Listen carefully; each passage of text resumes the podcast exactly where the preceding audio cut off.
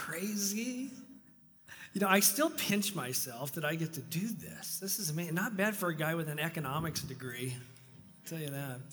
Well, it's a treat to be in front of you. You know, Jamie uh, was traveling at the end of the week, and he was, got in late yesterday, and so he's actually preaching this morning over at the chapel, and all the venue guys have gotten together and they're praying in their own venues on topic. So we're staying in the adjustment series, and so it's just a treat. I just I just pinch myself every time that I that you come and that you listen and maybe get a couple giggles, but maybe walk out of here with something that's going to change you. And so that's my hope and my prayer today for you all. And so, first of all, I was going to say, I want to say a big congratulations, Caleb, back in the sound booth. Everybody, look back there, your hands.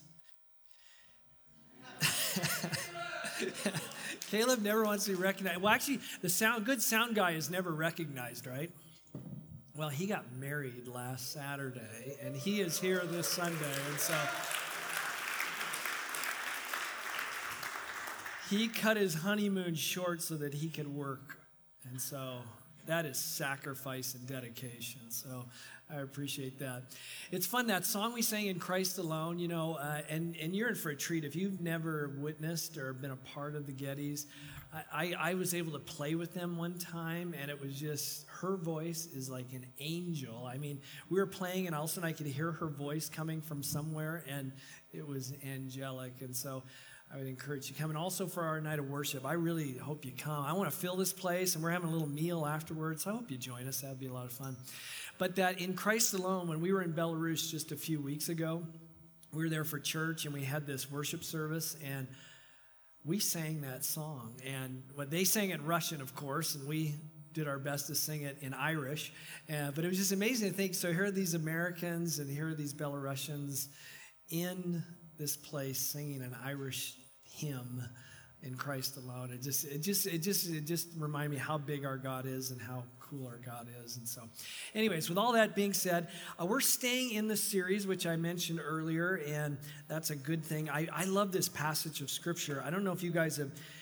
After Sunday, do you go home and read it? I hope you do. I hope you go and read through what we're studying right now because this is kind of an interesting piece of scripture. And this adjustment series really has to do, I think Jamie set it up well with, it was, it's that old analogy that if you're just one degree off, it may not seem like a big deal at the beginning, but over time you end up getting way off. And I think our spiritual lives are that way. We could be kind of slugging it out. Oh, there's Sarah. I mean, Caleb, Sarah is sitting over there. I just saw her. So congratulations. Thanks for cutting your honeymoon short and being here too. So, so so, but if you're just one degree off in life, um, you know, I think our spiritual lives that way, we, we, could be knocking it out of the park about 80%, you know, getting a good solid B, which in college I would have satisfied with a good solid B, but just being one degree off or even 20% off by the end of the, the year or five years or 10 years from now, you're way off. And so, what Jesus is doing in these last days of his life, and this is what this is, I don't know if you guys have caught it, but uh, John chapter 12 is just a, a, pretty important passage. It's where he's ridden into town on a donkey, and everybody is singing, Hosanna in the highest. This is God. This is the Messiah. This is who we've been waiting for. And they're all excited. They're, they're laying down their coats and they're laying down their palm branches, and the, the crowds are going crazy. It's a big Passover. Uh, festival that's going on. There's 250,000 people have come to Jerusalem. There's just a lot of excitement going on. But in just six days later, those same people are going to be yelling, Crucify him, crucify him. And I just find that just amazing. What happened over those six days or so? And we hear God speaking through Jesus in some pretty intimate ways in which he's trying to capture our attention. He's, I think he's saying, I've only got a little bit more time with these people. I want them to take home some just precious nuggets. And so, what you're getting right now in this adjustment series are these precious nuggets that really are adjusting our life, really orienting us closer to him. You know, he's spending time maybe maybe questioning the way we think about Him, maybe thinking the way we behave around Him, maybe thinking of what way we behave and relate to others. And what I would argue too is, is He's also adjusting maybe our understanding of Him as well. But ultimately, what he's trying to do to these Jews and these Greeks, so you have believers, non believers, you just have this conglomeration of people which we kind of have here today, he's really seeking to get us back on track, or for those of us who weren't ever on the track, pointing us to the track. And so, people, when they're dying in their last days, they say important words. And so, these are these words that you're getting today from Jesus. And if we take a quick look back at the adjustments that we've already covered, the first one was this special, precious time that Mary would have with Jesus, where she broke out her finest perfume and would wash Jesus' feet with it. That was something that you would save to maybe help with the embalming process and when someone would die, but she didn't want to wait. She wanted to use it then. And Judas got upset because he said, Hey, why would you waste this expensive perfume on, on on his feet. And, and, and so we see this adjustment from a need based giving to God based giving. And Jesus says she's giving from her heart, she's giving everything that she has right now. The second adjustment that Jamie talked about was that time of coming into uh, Bethany there, where he's riding this donkey and we're singing and we're just yelling and we're all excited that he's here because they think of what he's going to do for them. He's going to be the, the, the Davidic Messiah. He's going to take charge of the political throne and right all the wrongs. And he's saying, ah, that's not why I'm coming. I'm coming to satisfy you eternally. And so it went from what Jesus can do for you to what Jesus has done for you. And then the big one last week that I know I had to wrestle with, and it's just something that you have to wake up every single morning and realize that I have to lose my life. I have to die to myself. Many versions of our Bible say we have to hate ourselves in order to gain eternal life. And we have this war that goes on in our sides and our sides inside of us that we just war with ourselves. And he reminds us that the adjustment we have to make is we got to lose ourselves in order to gain eternal life. And the one today is going to be an encouraging one, I think. It's also going to be one in which is going to challenge us a little bit. And I'm looking forward to sharing it with you uh, this morning. I'm going to ask you a question right now, and this is going to lead us into this time this morning as what our adjustment is going to be coming out of today. And you don't have to answer, just answer in your head, but is or is God at work around you right now? Are you experiencing him right now? Are you seeing him? Are you hearing him? Is he in regular contact with you? Do you see his work at your work? Do you see his work in your home? Do you see his work with your family? Do you see his work at your school, at the grocery store? Do you see his work and do you go, oh, I know that's God. I know that's God? That's the question we're going to wrestle with today because this leads us into a passage of scripture where people have missed God, the supernatural God engaging into our natural lives. And that will be the adjustment that will come out of here today. We're going to spend some time in a lot of scripture, but most of our time will be spent in a little bit of scripture because the only thing standing between me and the barbecue are the words that the Lord is going to speak to me today. And so be patient, be understanding. It's funny, the barbecue, I was with, um, I'm helping coach a baseball team right now, and I was with a group of them yesterday. And and I hope you know these barbecues are meant for us to hang out as a family and just fellowship together. That's a church word that just means we hang out and eat together and tell stories, talk about football games. And how about that North Dakota, North Dakota State beating Iowa? Whew, crazy. Caleb, his family's from North Dakota. He is walking about 12 feet high this morning. But I was talking about this barbecues because part of these barbecues are meant, hey, invite a neighbor, invite a friend over, see that church is maybe not what they thought it was being. And so I was inviting some of these people over to church today, and I was telling them, oh, you got to come, it's a barbecue day. And they said, oh, what are you barbecuing? And the theme is Italian today. And so, so I said, oh, we're doing Italian food. They said, how do you barbecue Italian food? I said, well, if you take the pasta really carefully and lay it on there, so anyways, we're going to spend a little bit of time in just a few verses, but before we do, I want to pray and I want to lay this time before the Lord that He would illuminate these passages that we're going to look at today. And, they're probably passages you've read before, but I want Him to hit us all right between the eyes today as we hear God speak to us this morning. So let's let's join and pray together. Lord, we do thank you for this day. Um, Lord, it's a day that you've made, and we will truly rejoice in it. And it's a day in which we are glad because We get to put away the distractions of our day and maybe the trials that we're in the midst, middle of and uh, just resonate on what you're going to speak to us today. Lord, I pray that the words that come out of my mouth will truly be your words and that uh, you would speak exactly the message that you want these that are in attendance today to hear. Lord, we thank you for your word because that is one of the greatest ways we have to see you. And so, Lord, speak to us this morning through your word. And we give you all the glory as we will read in just a few moments. Our purpose is to bring you glory. And so, Lord, may you receive it today. In Jesus' name, amen.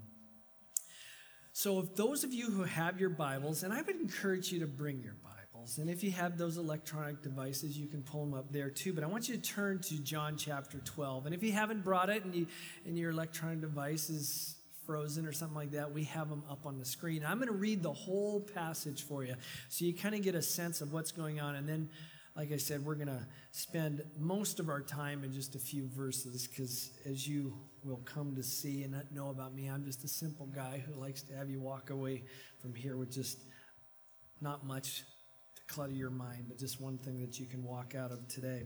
But I'm going to begin in verse 27 and go all the way through verse 36. And so you can read along with me in your hearts and in your minds. Jesus is speaking. And he says, Now is my soul troubled, and what shall I say?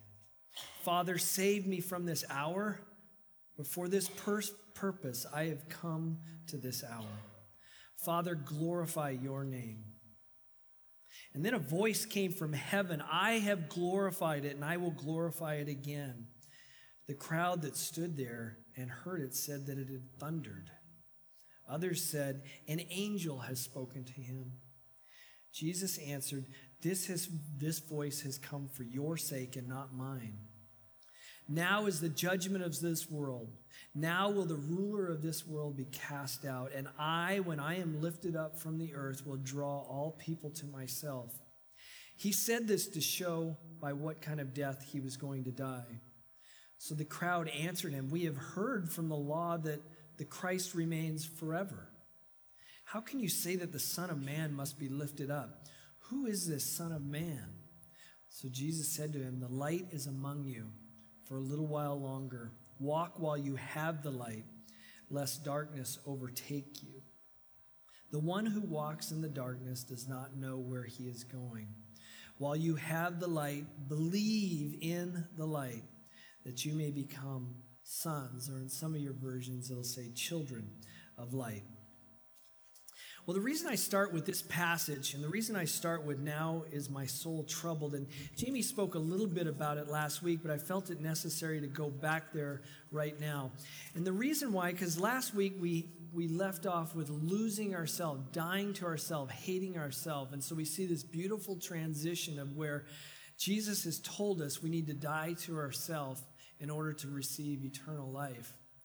And immediately we see Jesus modeling that for us to where he will be dying, but not dying for himself, but dying for ourselves. And we get invited into this intimate conversation that Jesus is going to have with his Father. Jesus is both fully man and fully God, something we can't grasp. Jesus is fully man. That means he experiences everything that we experience on our natural level. Yet he is also God, which means he experiences things at an entirely different level, a supernatural level. And he's expressing, I think, some real human words to his father. Now my soul is troubled. You know, Jesus sees the future. He's that big church word called omnipresent, which he operates out of time and space that we can't even make sense of, yet he can engage with us in moments in time, but he can see the future. And your first inclination, because you know the rest of the story, what happens to him in the next couple days, he's hung on a cross.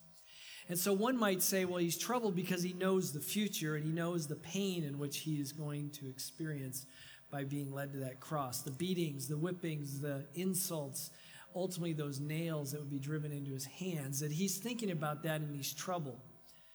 But I think it's more to it than that. And I think I'm glad that he knows the future and I don't. I think sometimes we want to know the future and we want to know what the rest of the story is. And what's so funny is we worry so much about things that will never happen in the future that can you imagine if we did know the future? It drives me nuts when I see all these psychics and people who can tell the future out there and I just I just scratch my head and go, you can't tell the future. You don't know the future. You know, I think, why aren't the psychics winning the lotto all the time? I just want to see that in the newspaper. Psycho wins lottery again. No, psycho. Sorry. That was a slip. But, but he can see the future. But I don't think it is the pain and the disco- uh, discomfort that he is going to experience on a human level like we would. If we knew the future, I think we would be very fearful of what was going to happen to us. You know what he's troubled about and what he's stirred about? And in a couple days later, you'll hear a similar prayer in the Garden of Gethsemane when he begins to pray to the Father and he asks similar questions that he's going to ask here two days just before the garden. He's troubled because there's going to come a time in which the weight of the world, the weight of sin, is going to be placed on his shoulders. Being fully man and fully God, he is fully without sin. And he's had this perfect communion with his Father and the Holy Spirit since the beginning of time and before time. This perfect union that was without sin. And yet, for a moment in time, for our behalf, he would be receiving all of that sin. In fact, in the garden, when he talked about the trouble that he experienced, it was this weight of sin that presses down so hard on him that blood would begin to come out of his skin. I think he was troubled because this, for the first time in his life, he's going to experience this sin, our sin. And for a moment in time, because you know the rest of the story on the cross, when he says, Lord, my God, why have you forsaken me? There's a moment in time where that perfect union between God and Jesus is broken for just a moment because God cannot be in the presence of sin. So we're seeing a very honest Jesus right now praying to his Father and explaining this troubledness that he's experiencing, this stirring, this physical tension that he has in his life. And we're getting a glimpse of it, which is unbelievable to see.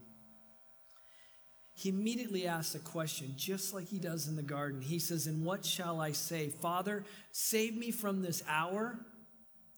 In the garden, he does the exact same thing. He says, If there's another way for this to happen, let it happen. But just like in the garden, just like now, because his relationship with God is so close, he immediately answers that question. And he says, It's but for this purpose I have come to this hour.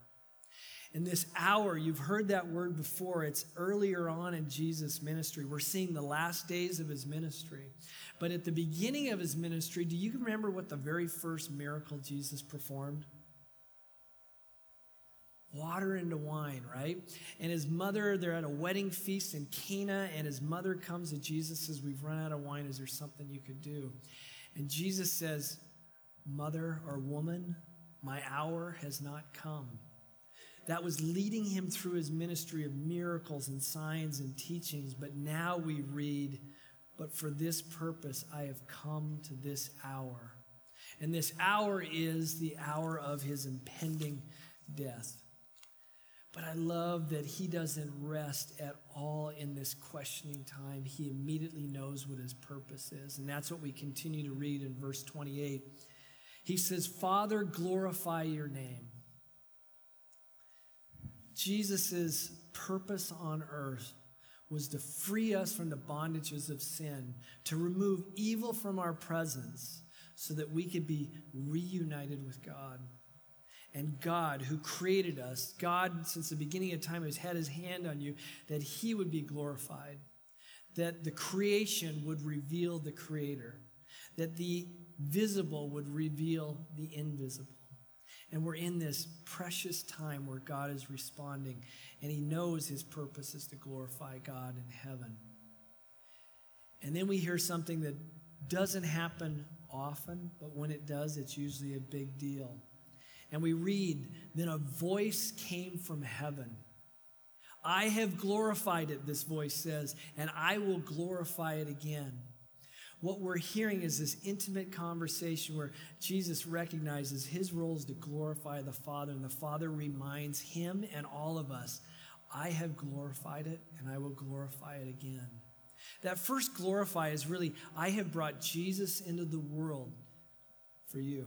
So I have glorified it in the beginning. If you remember, there was that time when uh, Jesus was born and the angels were around the uh, shepherds and they said, uh, Glory to God in the highest. The Savior is born today in Bethlehem. That first glorify is the incarnation, the, the, the Jesus becoming flesh before us. And then he says, I will glorify it again. And that again is coming in the coming days where he will be hung on a cross and he would rise from the dead once and for all.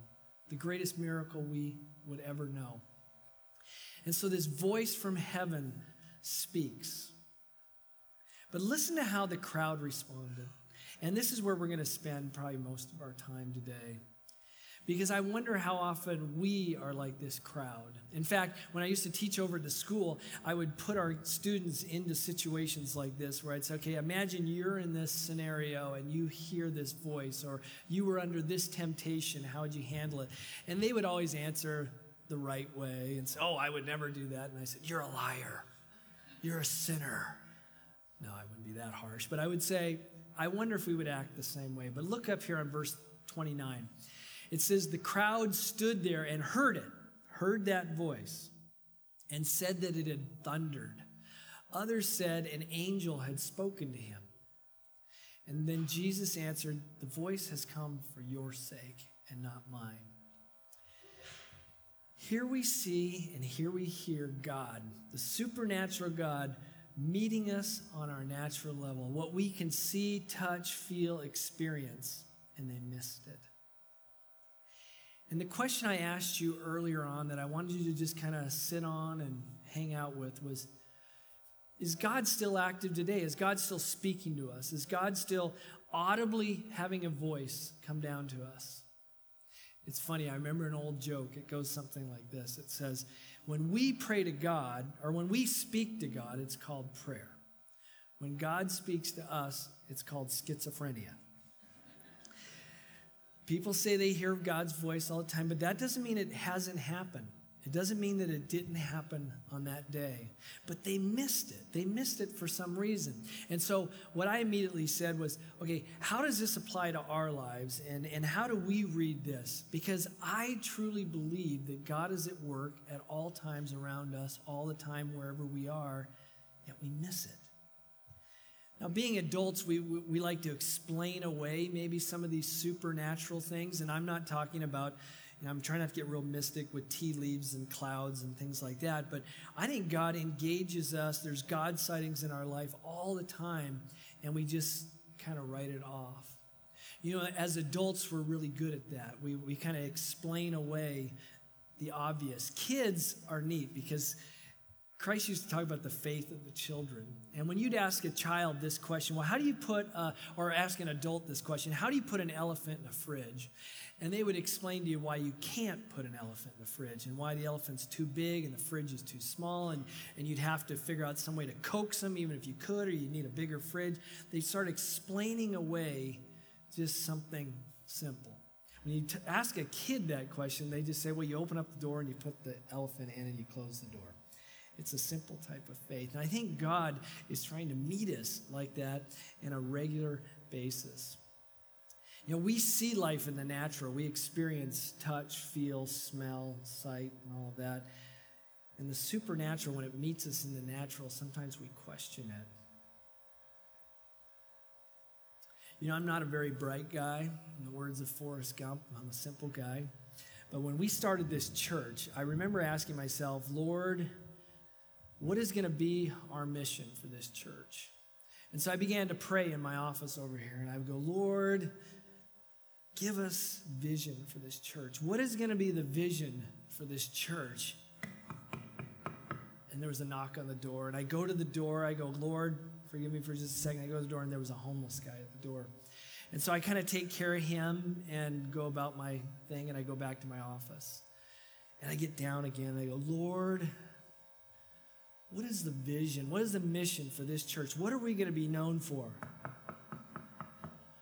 Excuse me, God, someone's knocking at the door. So I go to the door, and it's, it's a homeless family. And they're struggling with things, and we meet with them and pray with them and send them on their way. And I go back to my office, and I go, Lord, what is your mission for this church? What is the vision for this church? I, I can't see it. Excuse me, God, I'll be right back to you. And I go there, it's a homeless lady, and I do talk to her, and we pray with her and send her on her way. And all of a sudden I go, oh, wait a minute. Maybe it has something to do with the homeless in our society. Oh, I missed it. I missed it for weeks. I missed it regularly. And it was finally all of a sudden I said, oh, no, no, we need to help those that are helpless in our community.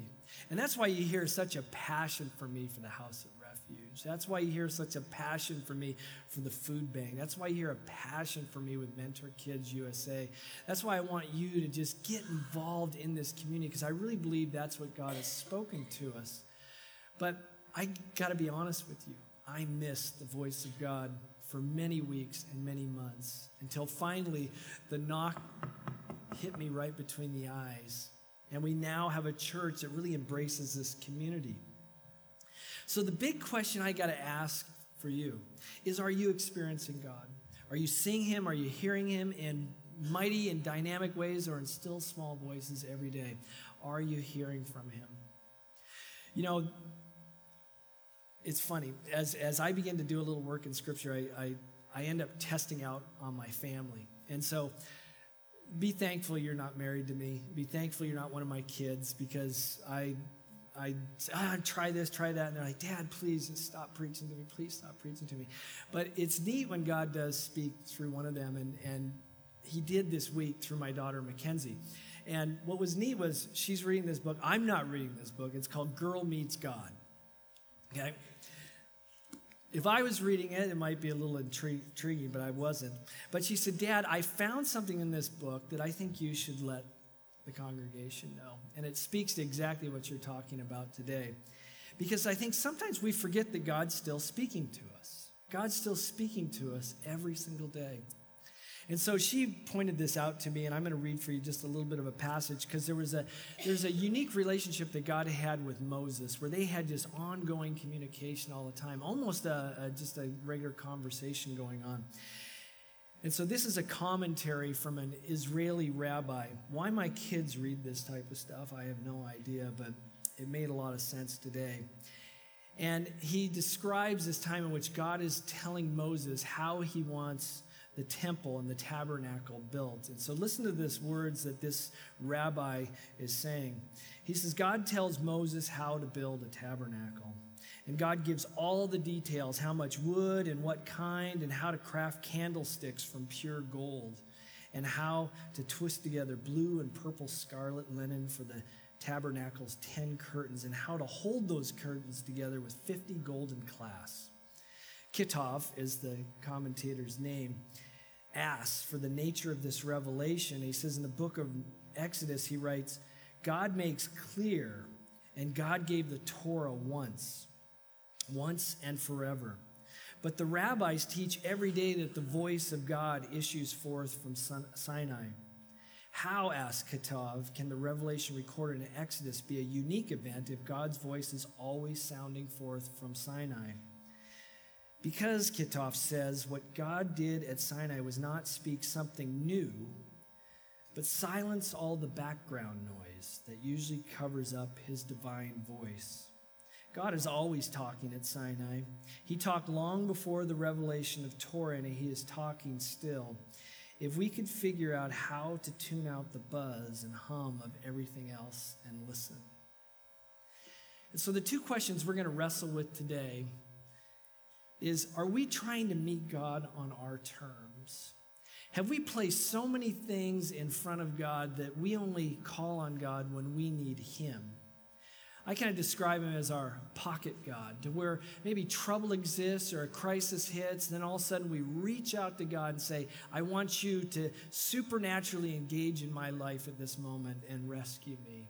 He's kind of that insurance God that we call upon when times are a little bit tough or we're worried.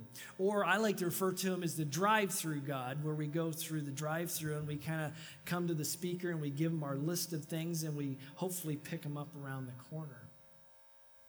Is he our compartmentalized God, where we bring him with us on Sunday, but the second we leave from here, we leave him in this building? Is he part of every aspect of our life? Is he our heavenly Superman? Does he come and rescue me when I need it? Does this mean he is only going to speak to us on our terms? And I don't think God really intends to speak to us necessarily on our terms. Supernaturally, he wants to meet us where we're at.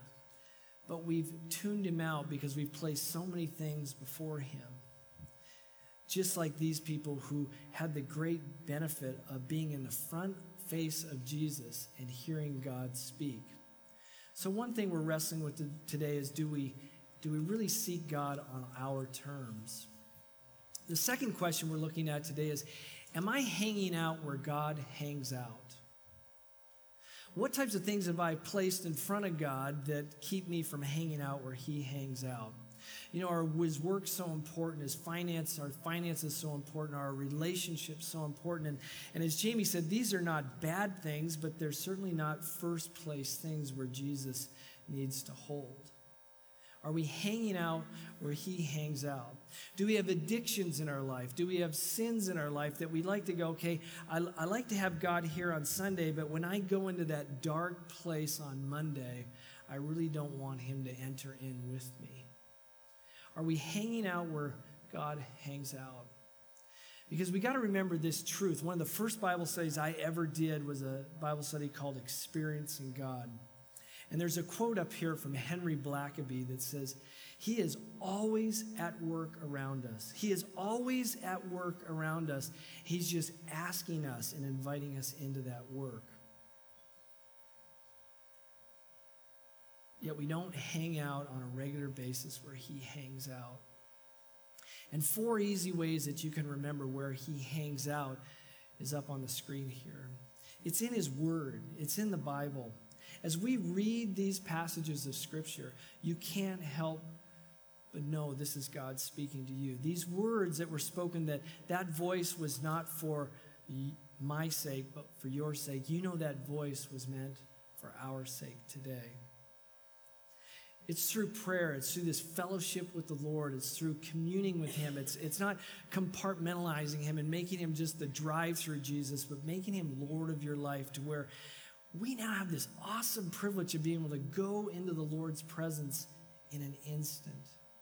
When He was crucified, the veil was torn in the tabernacle and it allowed us now access to the Holy of Holies, where only a few people could go in and experience God we now have free access to Him. And prayer is this intimate way in which He speaks to us.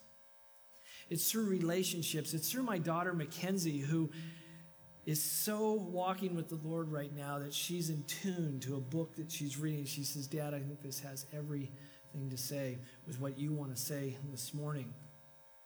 It's through people in your lives that are speaking to you, encouraging you, maybe admonishing you somewhat. God uses relationships to speak to us. And then it's through our circumstances. And that's probably the one that we key on a lot because when crisis hits and when tough times happen, that's when we really want to experience God. And that's when you God kind of does his best work is when the noise, the hum, and the, and the buzz of all of our activity, of work and finances and our good health, when those things are taken away or removed in some fashion, and all we're holding on to is that, that's when God does his best work. The heart of these four things is really your closeness to, to him. Your closeness to him is key to seeing him, is key to hearing him. You know, I shared a little bit of a story with you before, and I don't want to bore you with all the details, but, you know, my life was a life in which I was walking with one foot in with the Lord and one foot in the world. And there was just this tension in my life. And when I came to Arizona, I had everything that I wanted, and I thought I wanted. Yet Jesus created this tension in my life to say, hey, I want you completely. I don't want you to just be following me 80%. And for five years, I felt this tension. And for five years, I spent time in the desert just running and trying to have my heart explode because I didn't like this tension. And I was just praying that God would give me this answer of what it was that He wanted me to do. And it was slowly this answer that would be leading me to this point today. Yet there was no answer. There was no answer. I was in the Word. I was praying fervently. I was listening to other people. I was in a very tough circumstance emotionally. Yet there just wasn't any answer. And I did that for five years. And some of you, you might be in a situation like that right now where you're in the Word and you're praying and you're listening to people and you're walking with the Lord, but there's no answer. And I just encourage you to keep doing what you're doing. It wasn't until one moment on a mountain it was very clear that the Lord spoke to me. And what I'd been doing was I'd give him 80% of my life, but I hadn't given him the other 20%. And when I did, it was just miraculous and what happened, the peace that came over me. And, and that's not the main illustration story I wanted to share with you. The big one came about, oh, six months later. I'm over at the school. I've now I've, I've changed jobs to where I was the president of a company making a decent amount of money in a really nice office, um, country club membership, nice car, a lot of things like that. Everything just going for us. And now I'm in an office that's surrounded with no windows. It's cinder blocks, and I'm in with all the PE equipment. And I can smell latex rubber and uniforms and things like that. And you can actually feel the heat coming through the wall. And that was my new office. And that particular first week of school, I was Mr. Nice Guy, and I was handing out balls to all the kids so they could go and play on the playground during recess. And I said, hey, just make sure you bring those balls back. Okay? And so each day would build upon the other, and I would give out more balls until eventually by Friday there were no balls left to give out. And at 3 o'clock, everybody went home from school. And I went and looked out on the field, and there were what seemed like thousands of balls out there. And I'm thinking, those pesky kids, they gave me their word. They said they would give me these balls back. And so, me being kind of an owner type guy, real responsible, I said, well, someone's got to pick up these balls. So I went to go pick up the balls. And there was lots of them. So I knew it was going to take me a lot of time. And I began walking across the field just over here. And, and I could tell you and show you the spot on the field where I had an interaction with the devil and I had an interaction with. At a moment, the devil said to me, He said, Look how far you've fallen. You were the president of a company. You had all this stuff. You had all the comfortable things that you could possibly have wanted. And now look at you. You are picking up balls. And in an instant, God spoke to me and He said, and it wasn't an audible voice, so there wasn't thunder that day, but it was very clear that He spoke to me. He said, If I can't trust you to pick up balls, then I can't trust you with anything. And at that moment, I called the principal of the school and I said, I am so thankful to be here. This is exactly where I'm supposed to be. You're picking up balls there were still things God needed to do in my life. But the point of that story was that I think I would have missed that had I not been walking with the Lord in my closeness to Him. And most times in our life, it's not necessarily He that's moved, it's generally we that have moved. And so I'm here to tell you God is still speaking today and is still at work today. You know, we really don't have time to unpack all of the rest of the passage that we read through this morning. But let me take a look at these verses real quick, and just so you can kind of grasp these last conversations that uh, Jesus is having with these folks. So in verses 31 and 33, it says, Now is the judgment of this world. Now will the ruler of this world be cast out, and I, when I am lifted up from earth, will draw all people to myself. He said this to show by what kind of death he was going to die. They didn't fully grasp it just yet, but he was describing his death for them. And what his death, really the purpose of his death was twofold to remove sin from the world, but to remove evil from the world. And what was about to happen with his death and his resurrection would be that devil that spoke to me that day out on the field would be taken care of once and for all. So that's that passage. Verse 34 is interesting as the response of the people again. They are so confused. They're still looking for a Jewish king that's going to come in and reign forever. And so they ask, Well, who is this Son of Man that you're talking about? And so they're still missing the point. You know, it's funny, they've experienced Jesus. They have seen miracles, they've seen these incredible signs, they've heard his voice, and yet they're still missing it at that point. Verses 35 and 36, we hear some of the last words of Jesus' public ministry. And then he would go into seclusion in just a little bit later and spend some time with his disciples. And this is a message that's a great encouragement for us. Those are Christians and those who don't know him yet. He says that the light will be in the world for just a little bit longer. He is the light of the world. He's describing two things that's about to happen. One is his light is going to go out for a moment, and then come back even brighter. But he's describing to us our lives that there will be a time in which there will only be light. And we have a decision to make. We don't have to be reminded that we live in a dark world. Even last night with the news that happened in New York, we don't have to be reminded that there is darkness in the world and light has overcome it. But each of us are going to have to make a decision at some point in time. Do we believe in the light? Will we become children of the light? Or we choose to remain in the darkness? So, this last passage, this last passage of Scripture, is really applying to those of us to be, encourage us, those that are us, of us that are children of light, and those that aren't. Those that aren't, He's calling you to Himself today.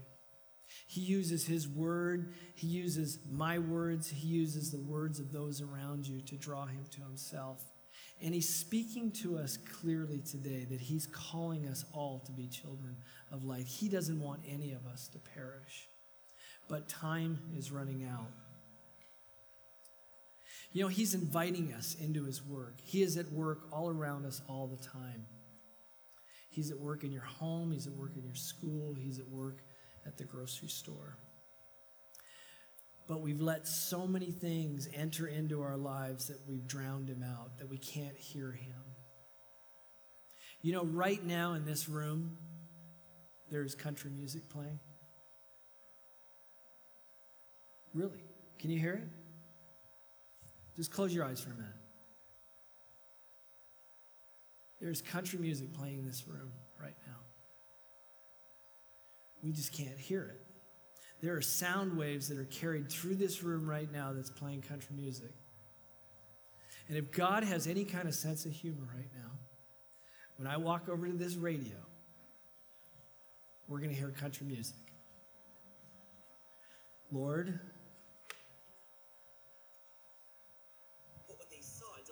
oh.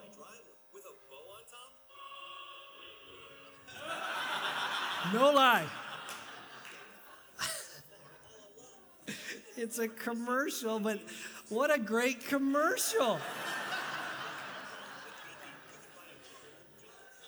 I couldn't have planned that, and I couldn't have planned. I was, I was yeah.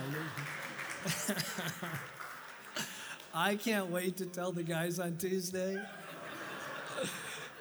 God, you are so good. It's not even funny. So, um, it, it's on a country station right now. And I thought the odds are there's only about 10 minutes of commercials over an hour that I'd come over, pick the right time. I obviously didn't, but it was a great illustration that the problem we have is we've tuned out God because we've tuned in all this other stuff in our lives. We've tuned in those things that we think are important, and we've drowned out the voice of God. Those sound waves are going right now. I could tune in any station you want right now, and we could hear music. But we need to adjust the device that receives those sound waves, that receives the Lord. And that device is us. And so, what I want to do today It's something that might not be comfortable for some. But I'll tell you what, it's something that I think we need to do.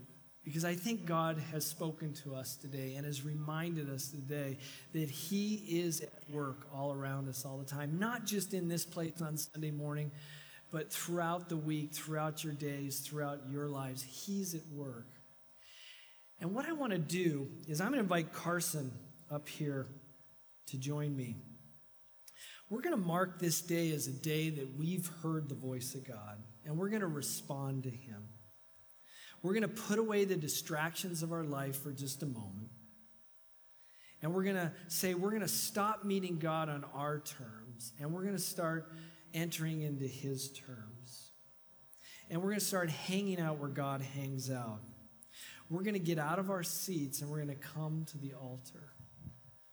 And we're going to spend some time in just silence while a really cool song plays that kind of orients our hearts to where we're walking to. And we're going to come to the front of the stage here. And if you can't make it here, you can just stand or kneel or just pray at your seat. But I, I want to I wanna move us because I think God wants us to move. And so I want to invite you to the front as Carson begins to play here and as I pray. And I hope you join me because I want us to mark today as a day in which God is speaking to us that God is working all around us, and we're going to stop meeting with Him on our terms, but meet with Him on His terms. This is not something we normally do as a church, but it's something that I want to do today because I believe God is calling us to Himself. And I want you to put away any anxieties you might have or any awkwardness. We're all a family. And He has been whispering to us all morning that He wants us in His presence. And so we're going to come together and we're just going to spend some time with Him. And then I'm going to pray and then I will let you go. But I appreciate you allowing me to, oh, remind us that God is at work in our lives every single day. And I don't want us to be a family who just explains it away as the thunder or an angelic voice. The supernatural is engaging in the natural this morning. And I want us all to be there and say, It is God. So won't you join me at the front of the stage?